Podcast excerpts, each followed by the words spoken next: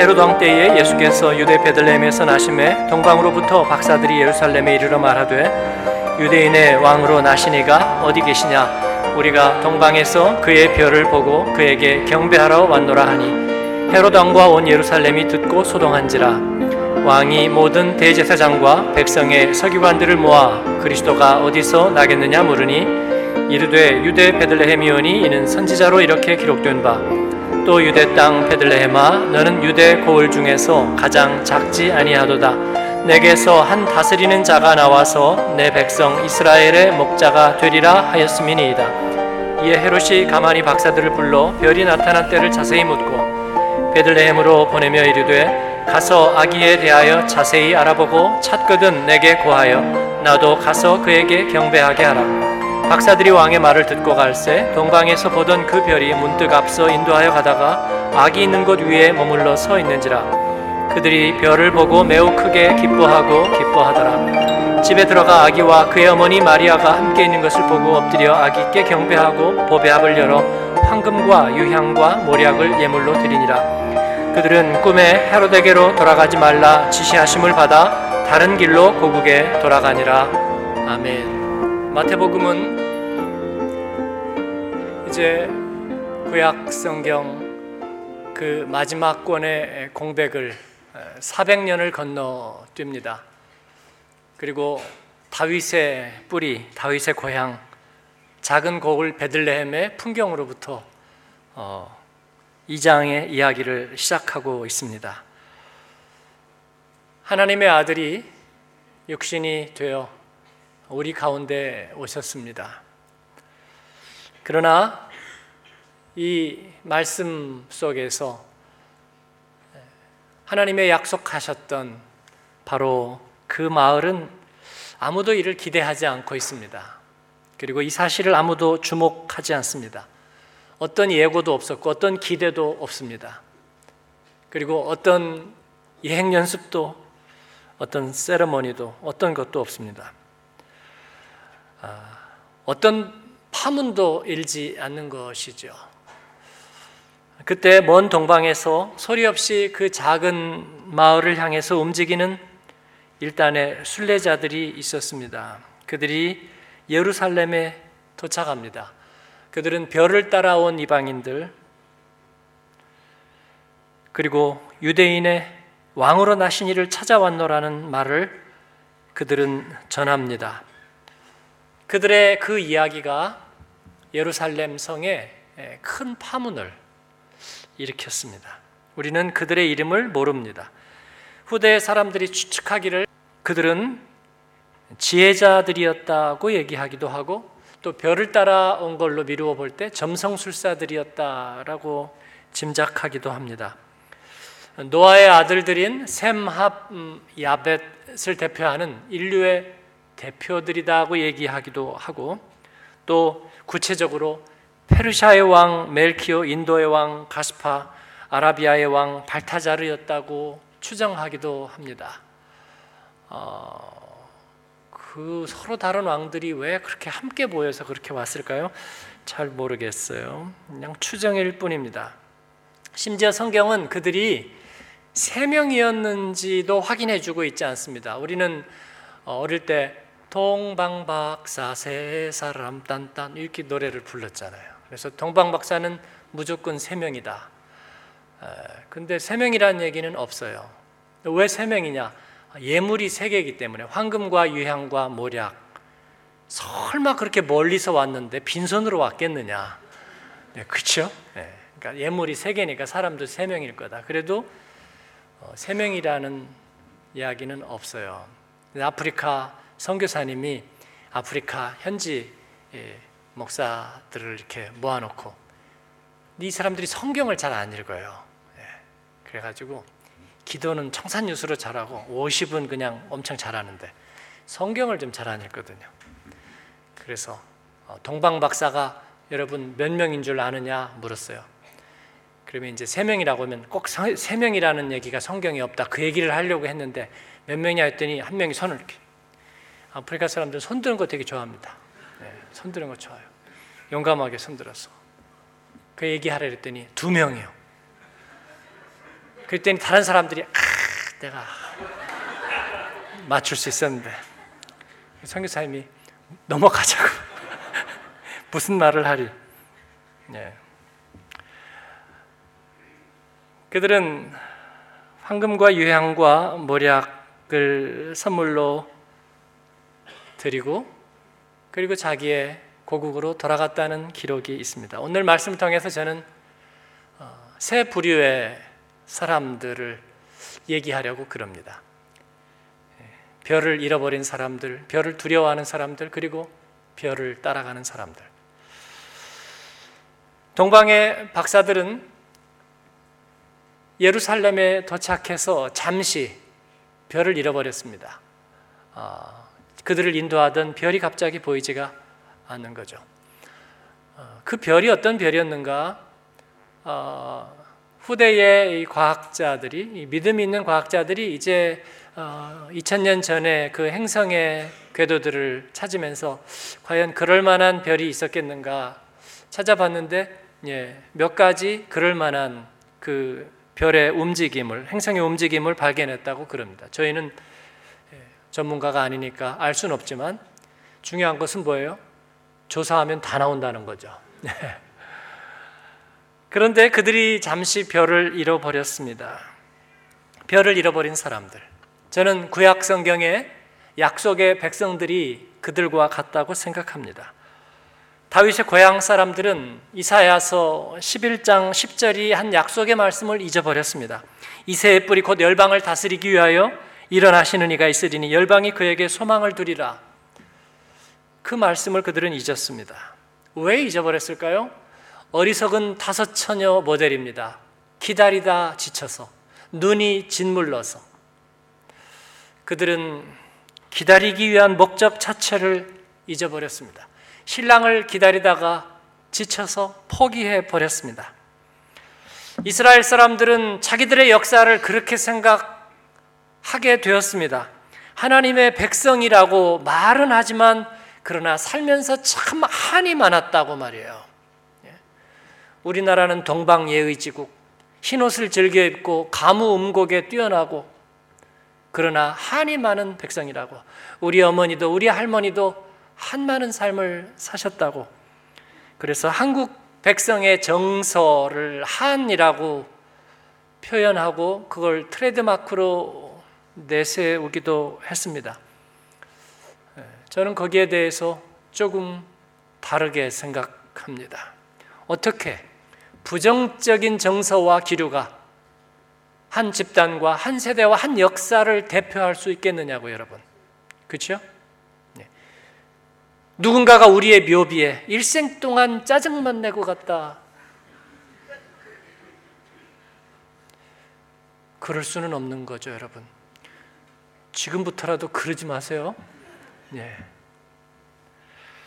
그러나 이스라엘 백성은 그런 생각을 했던 것 같아요. 조상 야곱 열두 지파의 아버지 야곱은 사랑했던 아내 라헬에게서 얻은 아들 요셉, 그 요셉이 피 묻은 짐승의 가죽과 함께 사라지고 위로받기를 거절하고 처절하게 통곡했었지 않았느냐고. 모세는 광야에서 40년, 또 광야에서 40년, 120년의 세월 하나님의 부르심을 따라 살아봤지만 약속의 땅에 들어가지도 못하고 어, 왜못 들어갔느냐? 뭐 혈기 부리다 못 들어갔다는 게 정설인데 에, 저는 그렇게 생각하지 않아요. 예, 뭐 반석을 한 번만 쳐도 될 걸 두 번 쳐가지고 하나님이 혈기 부려서 예, 그래서 우리가 신학생 때 아, 탁구 치다가 아, 혈기 부리면 너 약속의 땅에 못 들어간다. 탁구에 지금 지는 게 문제가 아니다. 어쨌든 모세는 약속의 땅에 들어가지 못하지 않았느냐고. 요단 동편 지금 레바논 느보산 비스가 봉우리에서 푸른 약속의 땅을 바라보면서 눈을 감아야 되지 않았느냐고. 동방의 의인이 되던 욥은 하나님 잘 섬기고도 자녀도 잃고 재산도 날아가고 건강도 빼앗기고 그리고 고통 중에서 부르짖지 않았느냐고. 아, 나의 지나간 아름다운 날들이여 돌아오지 않으려나. 전능자여 나에게 대답하시라. 그들의 자랑 다윗은 말년에 아들에게 반역을 당하고 그리고 머리를 풀어헤친 채로 도주의 길에 오르고 그리고 그 아들은 자신의 신복 요압의 손에 죽임을 당하고 다윗은 에브라임의 숲이 떠나가도록 내 아들 압살로마 울부짖지 않았느냐고 예레미야는 예루살렘 성이 무너질 때 약속의 백성들이 믿음에서 좌절하고 잔인한 바벨론 적들의 손에 죽어가는 것을 속절없이 바라만 보아야 되지 않았느냐고. 그래서 지나가는 사람들을 붙잡고 지나가는 이여 그대는 이 일과 상관이 없는가 울면서 물어보지 않았었느냐고. 뛰어난 인재인 다니엘은 티네이저의 나이에 부모와 생리별하고 적의 손에 끌려 1100km 머나먼 바벨론으로 끌려가 70년의 세월을 차별과 핍박을 받으면서 보내야 되지 않았느냐고. 그리고 그들이 얻은 결과는 무엇이느냐고. 예루살렘은 적의 손에 넘어가서 폐허가 되고 약속의 백성들은 뿔뿔이 흩어지고 하나님은 우리를 사랑하신 것이 맞느냐고. 그들은 별을 잃어버렸습니다. 오늘날에도 여전히 그러합니다. 유럽이 별을 잃어버렸습니다. 잃어버린 것이 아니라 내어 버렸습니다. 2003년에 독일을 대표하는 11명의 신경과학자들이 노이로 비센샤프틀러들이 모여서 이 뇌와 그리고 종교와 신앙의 관계에 대해서 연구한 결과들을 잠정적으로 발표했어요. 예. 결국 다 밝혀지지 않았지만 그러나 어떻게 인류의 90%가 종교에 매여 있는가? 그 종교는 과연 하나님으로부터 오는가? 우리의 뇌가 만들어낸 우리의 대뇌 피질 안에 있는 신경세포들과 그 신경세포들 안에 있는 어떤 물질적인 작용들에 의해서 우리가 만들어낸 환상일 뿐인가? 어, 물론 종교와 신앙의 영역 그리고 인간의 자의식과 정체성에 대해서 우리가 다 밝혀질 수는 없지만 그리고 그 영역이 다르기는 하지만 그러나 그들이 잠정적으로 얘기하는 것은 그거예요. 어쨌든 뇌의 작용일 뿐이다. 누가 뭐랍니까? 하나도 새로울 것은 없습니다. 이미 성경에서 우리에게 그렇게 얘기하고 있죠. 예. 우리가 언제 우리 안에 천국과 영혼을 가지고 있다고 했나요? 성경은 우리에게 그렇게 얘기하고 있지 않습니다. 제우스와 헬라에 대한 판타지는 인간들의 판타지입니다. 그러나 그 주피터의 신화는 예수 그리스도의 피 묻은 십자가를 이기지 못했습니다. 우리는 우리가 하나님이라고 얘기한 적이 없습니다. 우리는 그냥 질그릇일 뿐입니다. 우리는 편지입니다. 편지 자체 어디에 영혼이 숨어 있느냐? 아니죠. 우리는 단말기입니다. 단말기 스위치가 빠지면 그것은 단말기냐 아니냐? 이 세상의 사람들이 묻는 질문은 그런 것들입니다. 미안합니다. 우리의 정체성은 하늘에 있습니다. 단말기에 전원이 빠져도 그리고 그 안에 모든 메모리 칩이 다 빠져버려도 중요한 정보는 중앙 컴퓨터에 있는 거예요. 우리 하나님께 우리의 정체성은 있는 것입니다. 우리가 만들어내는 하나님에 의해서 우리는 이 세상 속에서 나의 이해관계를 메우기 위해서 살지 않습니다. 사람됨의 뜻은 하나님께서 우리를 이 세상에 보내셔서 복음의 편지되게 하시고 그리고 생명의 도구 되게 하셔서 하나님의 영광 따라 살게 하시는 것입니다. 유럽이 별을 잃어버렸습니다. 그리고 이제 한국 차례입니다. 한국이 별을 잃어버리려 합니다. 이런저런 이유로 진리에서 돌아서고 은혜가 식어져가는 어느 교회에서 세상에서 무슨 일이 하나 있을 때마다 사람들이 믿음에서 한 가정씩 떠나갔대요. 한국 사회가 그런 것 같아요. 무슨 문제 하나 있을 때마다 사람들이 핑계를 삼아서 믿음을 떠납니다. 저는 세상에 일이 무서운 것이 아니라 이를 통해서 하나님을 등질 그런 일들이 걱정이 되고 그게 안타깝습니다. 사랑하는 여러분, 그러나 이 이스라엘 사람들이 기억하지 못하는 일이 있습니다.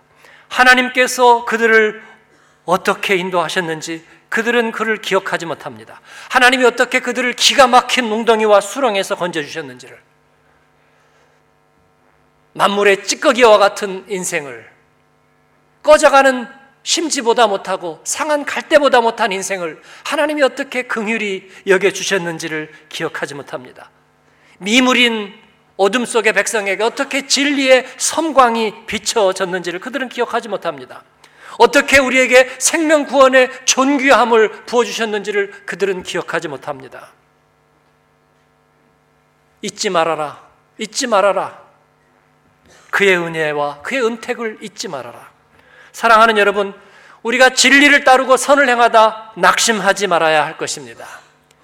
별을 잃어버리고 낙심한 백성들에게는 소망이 없는 거예요. 선을 행하되 낙심하지 않으면 때가 이름에 거둘 것입니다. 낙심은 불신앙입니다.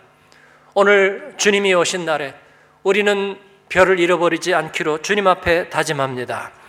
두 번째, 별을 두려워하는 사람들의 이야기입니다. 헤롯과 같은 이 지상의 사람들, 그들은 별을 두려워했습니다. 왜냐하면 이 세상이 전부이기 때문입니다. 끝나고 뭐가 있든지 상관없습니다. 단말마적으로 사는 것입니다. 내일 그만둬도 나는 오늘 쾌락을 탐닉하겠다는 거예요. 그리고 멈춰라 시간이요. 영원하다 순간이요. 그리고 오늘을 즐기려 합니다. 헤롯은 유대인이 아니면서 유대인을 다스렸고 로마의 앞잡이 노릇을 하면서 유대의 즉 자치단체장 유대의 분봉왕으로 있었습니다. 로마와 줄타기를 하면서 유대인들을 경멸했고 또 유대인들은 헤롯을 멸시했습니다. 그는 유대인의 왕이 베들레헴에서 날이라는 얘기를 듣고 경악을 금치 못합니다. 그래서 베들레헴 근처에 있는 두 살 미만의 갓난 아이들을 전부 다 살육합니다. 끔찍한 일입니다. 마치 AI의 오염된 것으로 의심된 1800만 마리 닭을 살육하듯이 그렇게 살육해서 싹을 자르는 것입니다. 그러나 그는 자기 군주로서 그럴 만한 권한을 행사합니다. 이 세상이 하는 일은 그런 것입니다. 별을 두려워하는 사람들이 하는 일은 그런 것입니다. 그들은 변질된 약속의 사람입니다. 기다림에 지쳐서 첫사랑과 믿음을 포기했습니다. 아니, 세상을 사랑해서 세상을 두려워하며 그 파도 안에서 살아가는 것입니다. 하나님의 약속, 하나님의 믿음, 다 뜬구름 잡는 이야기입니다. 하나님의 약속이란 피해 의식과 같은 말이에요. 주님 믿고 살면 결국은 손해 보시는, 손해 보는 것이라는 생각을 하고 있는 것입니다. 오늘날 같은 개명천재 내가 기도하고 예수님 내 안에 계십니다. 이 말을 사람들이 어떻게 볼까? 차라리 나는 동성 연애자입니다. 라는 커밍아웃 하는 것이 박수를 받을 세상이 되었습니다. 내 안에 주님 계십니다. 나는 하나님의 영광을 위해서 살아갑니다. 그 이렇게 비코미시 아시아 사람, 한국 사람이 예, 불교나 샤머니즘이나 아니면 유교나 아니면 콘푸치우스를 섬기는 것이 자연스럽지 예수님 믿고 칸타타하고 그리고 하나님 믿는다고 하는 것은 뭔가 이상해 보인다고. 그것도 고백적으로 끼니마다 기도하고 새벽에도 예배드리러 가고 그리고 말씀을 무장하고 산다는 것. 뭔가 뭔가 이상한 거라고.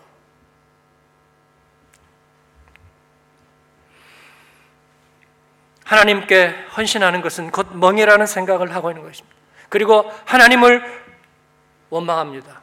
웃기지 않아요, 여러분? 믿지도 않는 하나님을 원망해요. 그건 뭘까요? 하나님이 계시면 이 세상에 악은 왜 허용하느냐고요.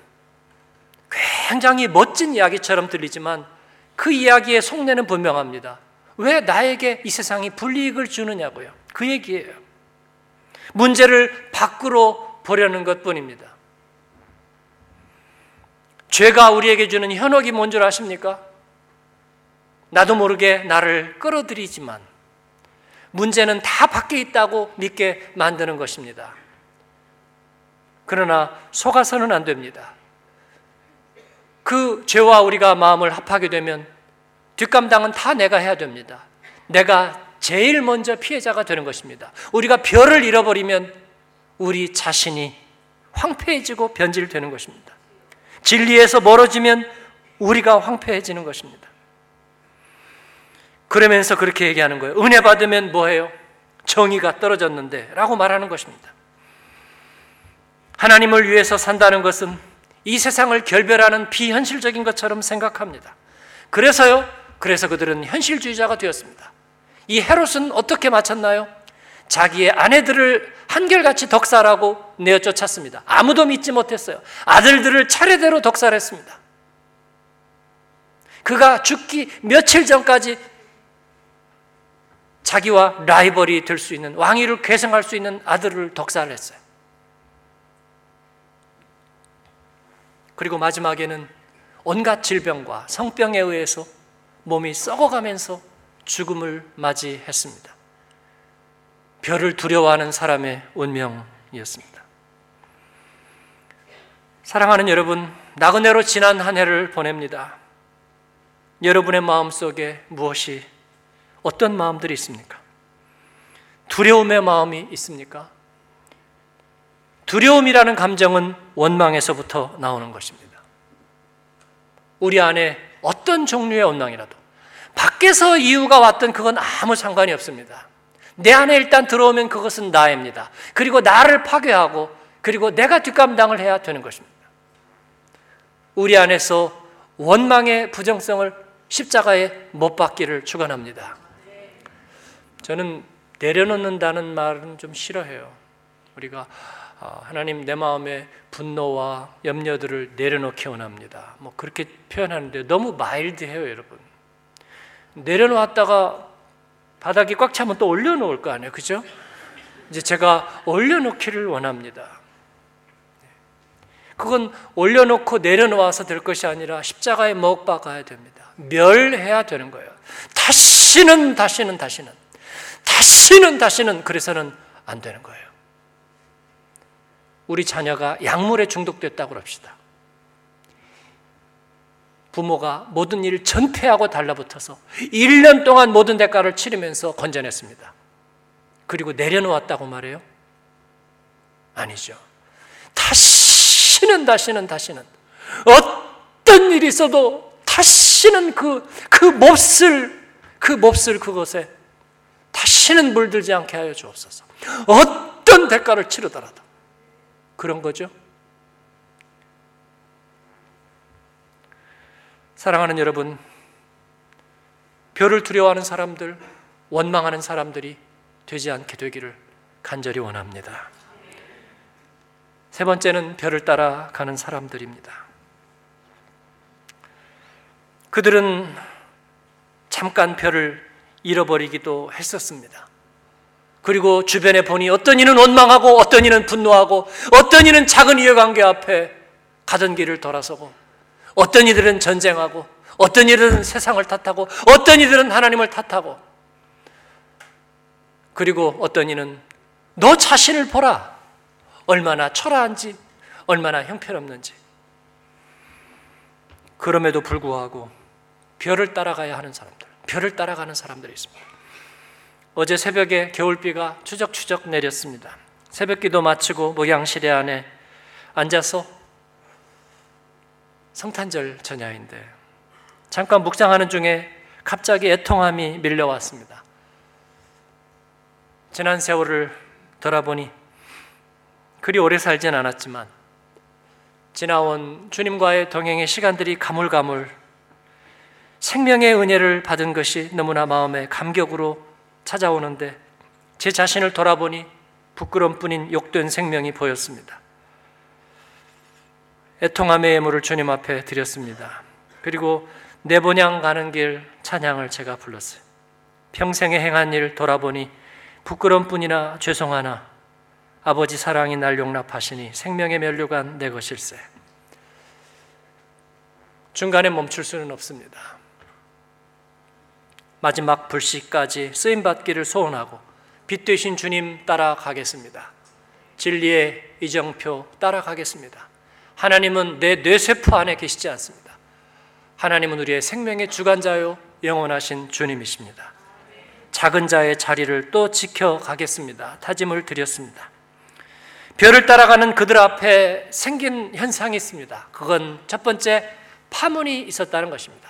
생명의 파문이 일어났습니다.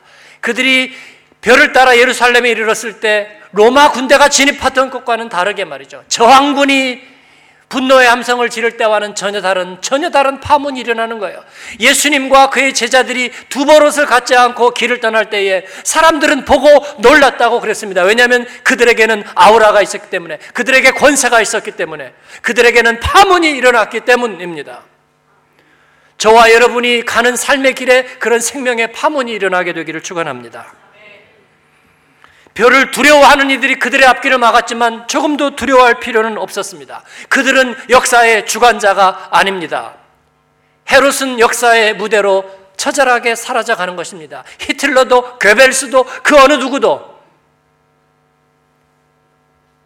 제국의 권좌를 가졌던 이들도 돈의 흐름을 좌우하던 이 세상의 권세자들도 그들도 사라지는 거예요.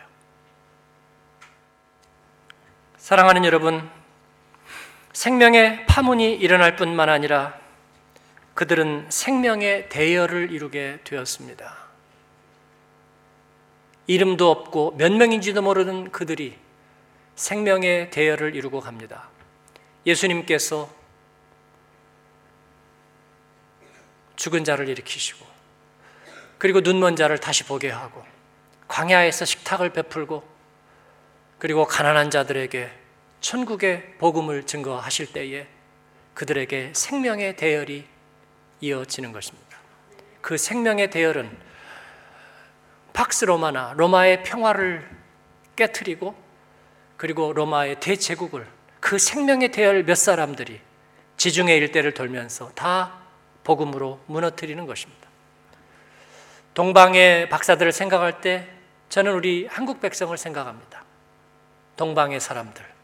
우리는 한이 맺힌 동방의 사람들이 아니라 우리는 동방의 현인들입니다.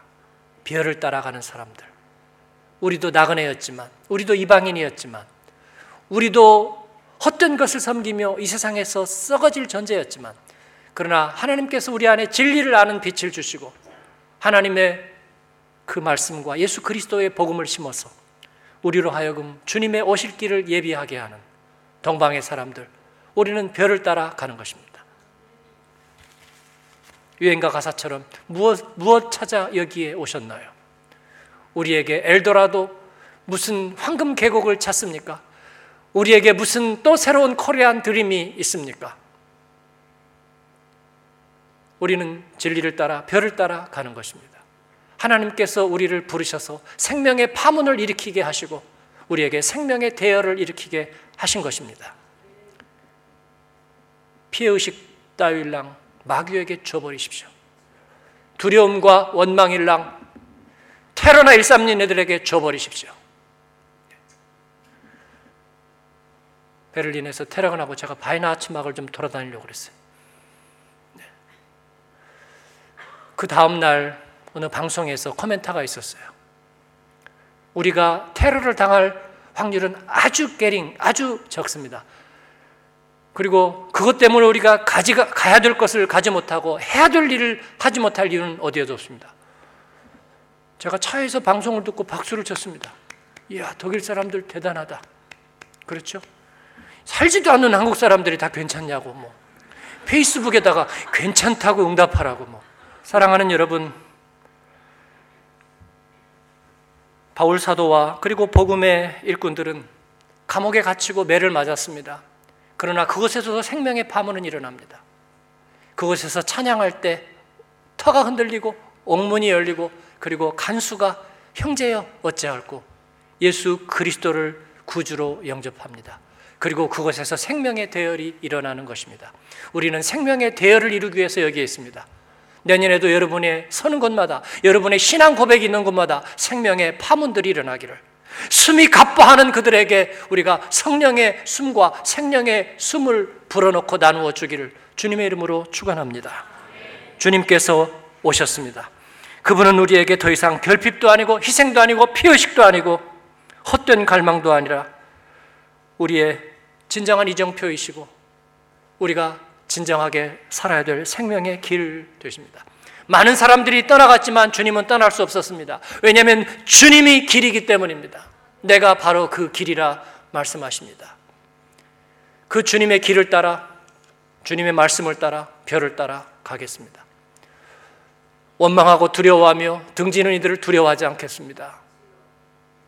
그리고 그 주님과 함께 새로운 스토리, 새로운 간증을 쓰는 2017년 한 해가 되기를 주님의 이름으로 축원합니다. 기도하겠습니다. 우리 같이 기도하겠습니다. 하나님, 하나님은 신실하십니다. 변함이 없으십니다. 졸지도 주무시지도 아니하신다 그랬습니다. 잃어버린 것은 우리이지 하나님은 우리를 향해서 한 번도 한 번도 말씀하기를 쉬신 적이 없습니다.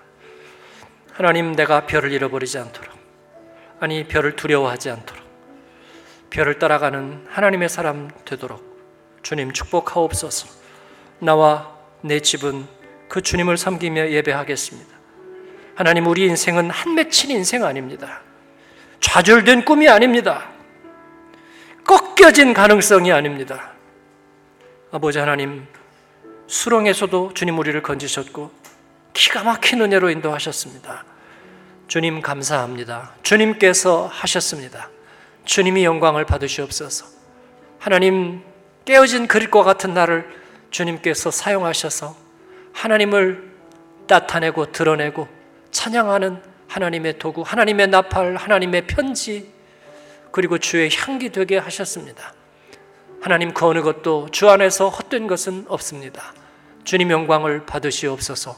감사와 찬송을 받으시옵소서. 내 안에 있는 원망과 두려움을 지워냅니다.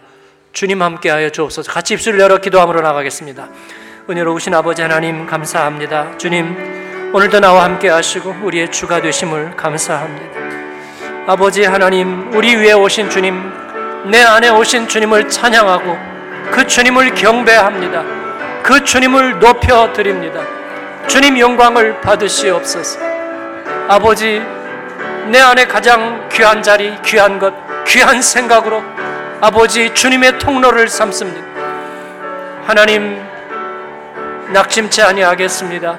원망치 아니하겠습니다. 아버지 하나님 주님의 약속을 믿고 소망하고 기다리고 의지하겠습니다. 생명의 대열을 이루겠습니다. 생명의 파문을 일으키겠습니다. 성령 하나님 도우시옵소서. 하나님 믿음의 용기를 주옵소서. 고백의 용기를 주옵소서. 세상과 싸워 이길 성령의 검을 들려 주옵소서. 믿음의 방패로 적의 화전을 소멸케 하여 주옵소서. 하나님 아버지 의의 흉배로 아버지 우리의 믿음을 지키게 도와 주시옵소서. 감사드립니다. 주님이 하셨습니다. 영광을 받으시옵소서. 예수님 이름으로 기도합니다. 아멘.